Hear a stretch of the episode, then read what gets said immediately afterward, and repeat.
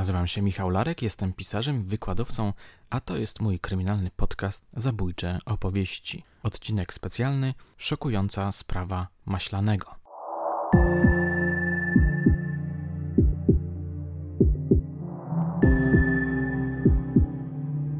Kilka tygodni temu opublikowałem odcinek zatytułowany Sprawa Karoliny Kudisz. Jak zapewne pamiętacie, akcja tej opowieści osadzona była w 1927 roku.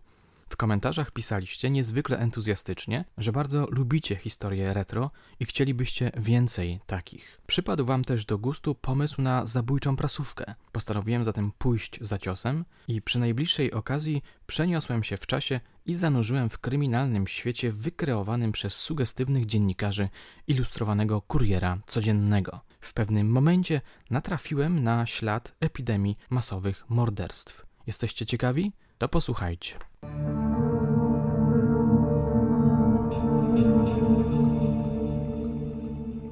Przenosimy się zatem do 1927 roku. Przeglądając numer Ilustrowanego Kuriera Codziennego z dnia 10 lutego, obfitującego w różne krwawe newsy, zauważyłem krzykliwy nagłówek. Wymordowanie rodziny 6 osób w Warszawie. Pod nagłówkiem widniał lit. Ścinające krew w żyłach obrazy. Sprawca zbrodni popełnił samobójstwo. Te wstrząsające wydarzenie miało miejsce w Warszawie.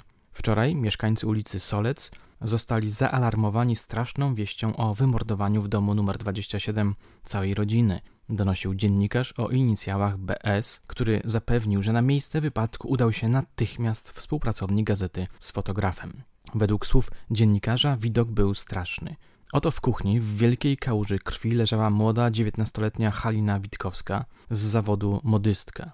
Kula rewolwerowa przebiła jej czaszkę. Obok na łóżku, również w kałuży krwi, z głową zwieszoną w dół leżał 18-letni Edward Witkowski, również z przestrzeloną głową. W przyległym saloniku panował porządek i nic by nie świadczyło o strasznej zbrodni, gdyby nie ślady krwi na podłodze. W sypialni, ulokowanej za salonikiem, znaleziono kolejne martwe osoby. 49-letnią Franciszkę, matkę zamordowanej rodziny, jej 23-letnią córkę Stanisławę oraz młode małżeństwo, 24-letnią Janinę z Witkowskich Maślaną, była córką Franciszki, i jej męża 25-letniego Stefana Maślanego. Dochodzenie prowadził niejaki komisarz Sobota.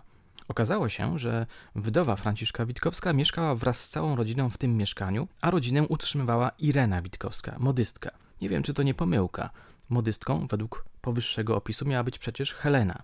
Poza tym nie ma żadnej wzmianki, żeby Irena została zamordowana albo żeby ocalała. Tak czy owak czytamy dalej, że mąż Janiny, Maślany, od pewnego czasu był bez zajęcia i był poniekąd ciężarem dla wszystkich. Poza tym teściowa miała z nim dość często scysję, tym bardziej, że Witkowska podejrzewała go o kradzież różnych przedmiotów z domu. Możemy sobie zatem wyobrazić kontekst tego tragicznego wydarzenia. Bieda, bezrobotny mąż, nieznośny ścisk w mieszkaniu, rodzinne awantury. Jednym słowem, wylęgarnia nieszczęść. W poniedziałek o 1:00 w nocy, donosi BS, Stefan Maślany przybył do mieszkania i wnet potem sąsiedzi usłyszeli przeraźliwe krzyki. Zaalarmowana policja przybyła na miejsce i po wyważeniu drzwi wkroczyła do mieszkania. Ujrzawszy widok, który opisał dziennikarz Ilustrowanego Kuriera Codziennego i policzywszy trupy, funkcjonariusze policji poczuli zapewne zdumienie pomieszane z szokiem. Kto dokonał masakry rodziny Witkowskich i Maślanych? Żeby odpowiedzieć na to pytanie, sięgam do kolejnego numeru krakowskiego dziennika.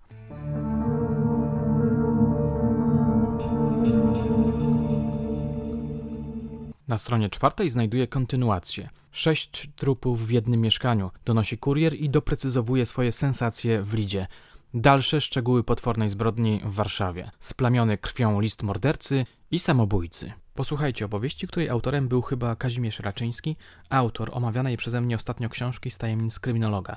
Ten artykuł został przedrukowany w owej pracy. Oto gdy zaalarmowane władze śledcze przybyły do mieszkania na Solcu i zastały w nim 6 trupów, nikt nie mógł się początkowo zorientować, kto mógł być mordercą rodziny, bowiem rodzina Witkowskich była zupełnie ubogą i w dodatku najspokojniejszą. Zastanawiało jedno, że zabici leżą jakoś systematycznie poukładani w łóżkach, na klamce zaś od drzwi i na stopniach schodów żadnych śladów krwi nie było, a niedaleko zabitego Stefana Maślanego leżał wystrzelony hiszpański Browning. Rozpytano sąsiadów. Ci oznajmili, że około 5:00 rano usłyszeli przeraźliwe krzyki dochodzące z mieszkania Witkowskich. Usłyszano wyraźnie krzyk kobiety, pisze dziennikarz, a następnie zdanie: mamo, co się dzieje w tym domu? Kto był sprawcą zabójstwa? Oto pytanie, czytamy w artykule, na które władze śledcze nie ważyły się dać odpowiedzi.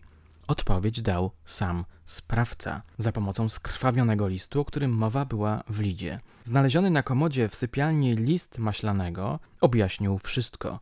Oto jego brzmienie. Postępek mój proszę przyjąć do wiadomości brakiem pracy i podłym obchodzeniem się rodziny ze mną i żoną. Ten sugestywny list wyjaśnia przyczyny dramatycznego czynu. Czytając go, miałem wrażenie, że czytam skrót jakiejś pozytywistycznej nowelki, gdzie czynnikiem przywołującym nieszczęście jest bieda. Ożeniłem się. Rok minęło na Boże Narodzenie. Pisał z zagrobu Maślany. Zaraz jednak po ślubie poznałem to przyszłe życie. W domu teściowej posądzali nas z żoną fałszywie o kradzież materiału jednej z sióstr, chociaż naprawdę mnie zginął złoty zegarek, obrączki i pantofle. Było to jednak wszystko ich dziełem, żeby nas zniszczyć i wypędzić precz, a dlatego, że moja żona, gdy była panną, nie postępowała tak, jak oni chcieli. Wydali więc za mąż i zaraz precz z domu. Postępowali tak, że wkrótce po ślubie zabrali wszystko, zostawili gołe łóżko, które jest własnością żony. Za ostatni grosz musiałem kupić kołdrę, bo nie było na czym spać, nie było na czym jeść, ani w czym gotować. Do matki swej nie chciałem wrócić, bo mi matka odradzała, a ja chwaliłem się, że będę miał złote góry i takie życie. Z żoną kochaliśmy się nad życie, żal mi było się z nią rozstać. Stefan Maślany. List zawiera postscriptum takiej oto treści. Z żoną proszę nas pochować we własnym grobie. Tak ciężko mi się z nią rozstać. Stefan. Mamy więc prawdziwie melodramatyczny punkt zwrotny. Bestia zabija żonę, a potem tuli ją jak do snu i jeszcze domaga się wspólnego pochówku. Zabójcą okazał się więc 24-letni Stefan, który na koniec krwawej rzezi popełnił samobójstwo. Według śledczych tak należałoby zrekonstruować bieg tragicznych wydarzeń.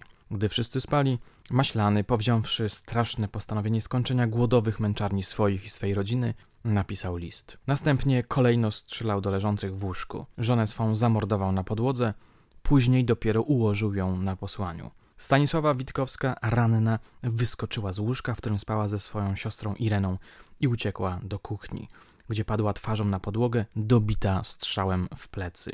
Dokonawszy tej zbrodni, Stefan Maślany położył się obok żony i tulił ją, jak świadczą krwawe ślady, po czym wystrzałem w usta odebrał sobie życie. Prawdziwy rollercoaster emocjonalny. Jak widzimy, Raczyński mógł mieć słabość do ludzi, którzy mieli przynajmniej dwa skrajnie różne oblicza. Kolejnego dnia Ilustrowany Kurier Codzienny piórem dziennikarza podpisanego inicjałami AE wyjawił burzliwą przeszłość Maślanego.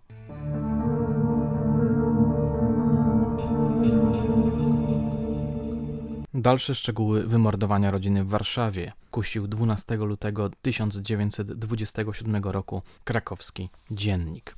Lit nowego tekstu na ten temat brzmiał następująco. Burzliwa przeszłość sprawcy zbrodni. Badania przeprowadzone przez władze śledcze na miejscu, czytamy w gazecie, ustaliły, że Stefan Maślany przyszedł do mieszkania dopiero około 1:00 w nocy i gdy zastał całą rodzinę Witkowskich uśpioną, położył się w swoim łóżku tuż obok żony. Szkoda, że nie wiemy, skąd wrócił, gdzie był. Z tego, co pisze autor artykułu, Maślany musiał w pewnym momencie wstać z łóżka. Morderca musiał długo przemyśliwać nad swoim planem w czasie bezsennej nocy, czytamy.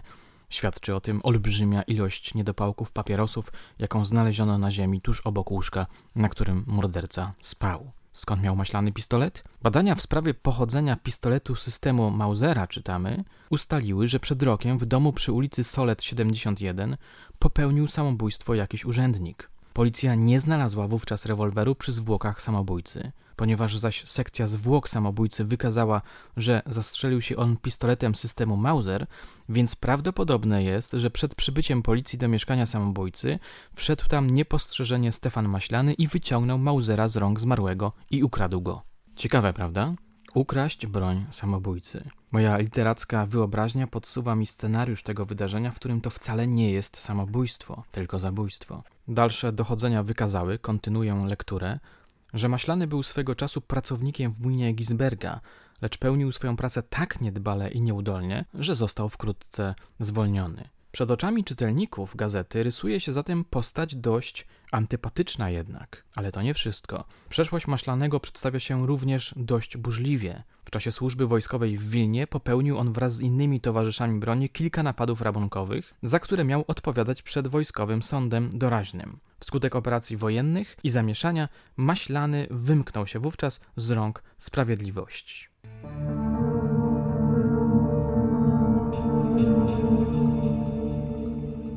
Chciałbym jeszcze wrócić na chwilę do artykułu Raczyńskiego, dlatego że ów dziennikarz, pasjonat opowieści spod znaku True Crime, potraktował sprawę Maślanego jako element większej całości, jako symptom niepokojącego zjawiska społecznego. Ohydna zbrodnia dokonana na Solcu, pisał, nasuwa na myśl ponure refleksje. Jest jakby jednym z ogniw strasznego łańcucha podobnych faktów, których widownią jest dziś Polska i zagranica. W kolejnym akapicie Raczyński zaczyna wymieniać rozliczne przykłady.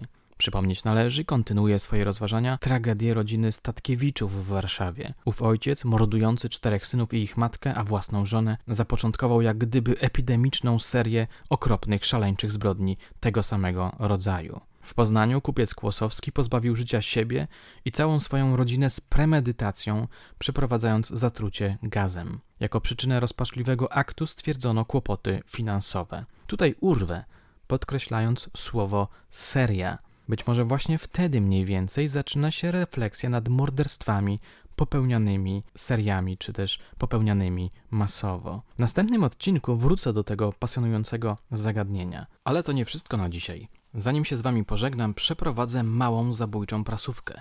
Materiał znaleziony na łamach Ilustrowanego Kuriera Codziennego jest doprawdy fascynujący.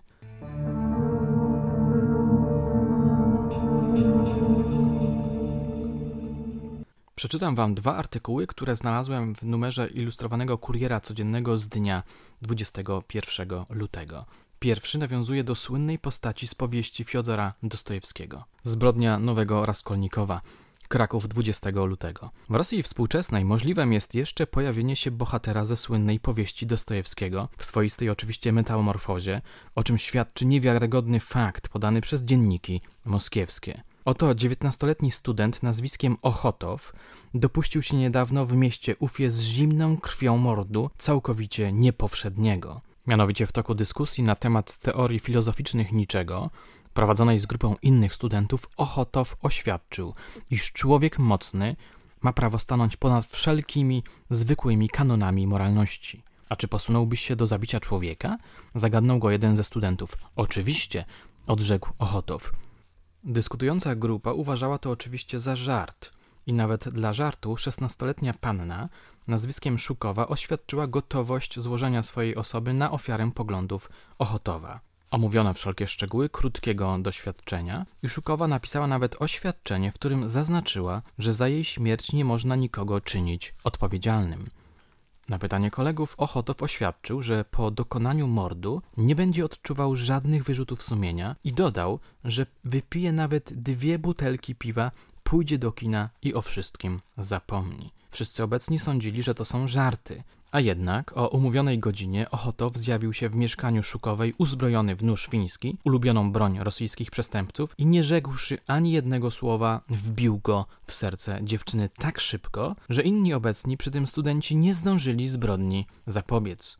Zbrodniarz wykonał następnie cały swój program.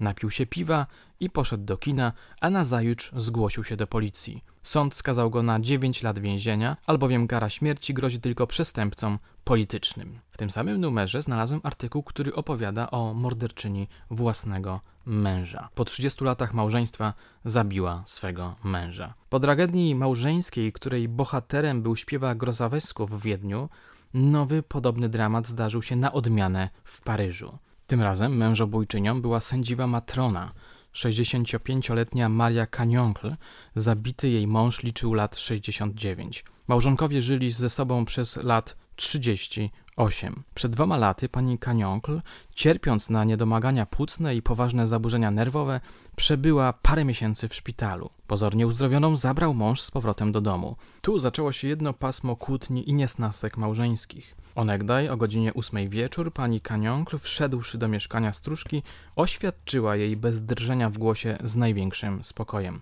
Zbyt wiele wycierpiałam przez mego męża, a więc zabiłam go. Sędziwa morderczyni udała się następnie sama do komisariatu policji, gdzie złożyła następujące zeznanie. Już nazajutrz po ślubie życie moje z Gustawem stało się wprost niemożliwe. Przy każdym obiedzie wlewał mi on do potraw truciznę, która zabijała mnie powoli dniem i nocą. Postanowiłam się zemścić i wziąwszy rewolwer dałam 5 strzałów w głowę mego śpiącego małżonka. W tej samej chwili odetchnęłam z ulgą, skończyły się moje wszystkie cierpienia. Sama obmyłam zwłoki mego męża, sama ubrałam trupa, po czym napisałam list do naszego syna mieszkającego pod Paryżem i sama zaniosłam go na pocztę. Wysłanie listu jest ostatnią sceną tej osobliwej historii. Na początku artykułu pojawiła się wzmianka o zabójstwie tenora Trajana Grozavescu. Przy najbliższej nadarzającej się okazji wrócę do tej głośnej niegdyś sprawy. Na dzisiaj to wszystko. Dajcie znać, co myślicie o zabójczej prasówce i o tych 2 historiach, które wam pokrótce opowiedziałem. Dziękuję za uwagę. Do usłyszenia niebawem.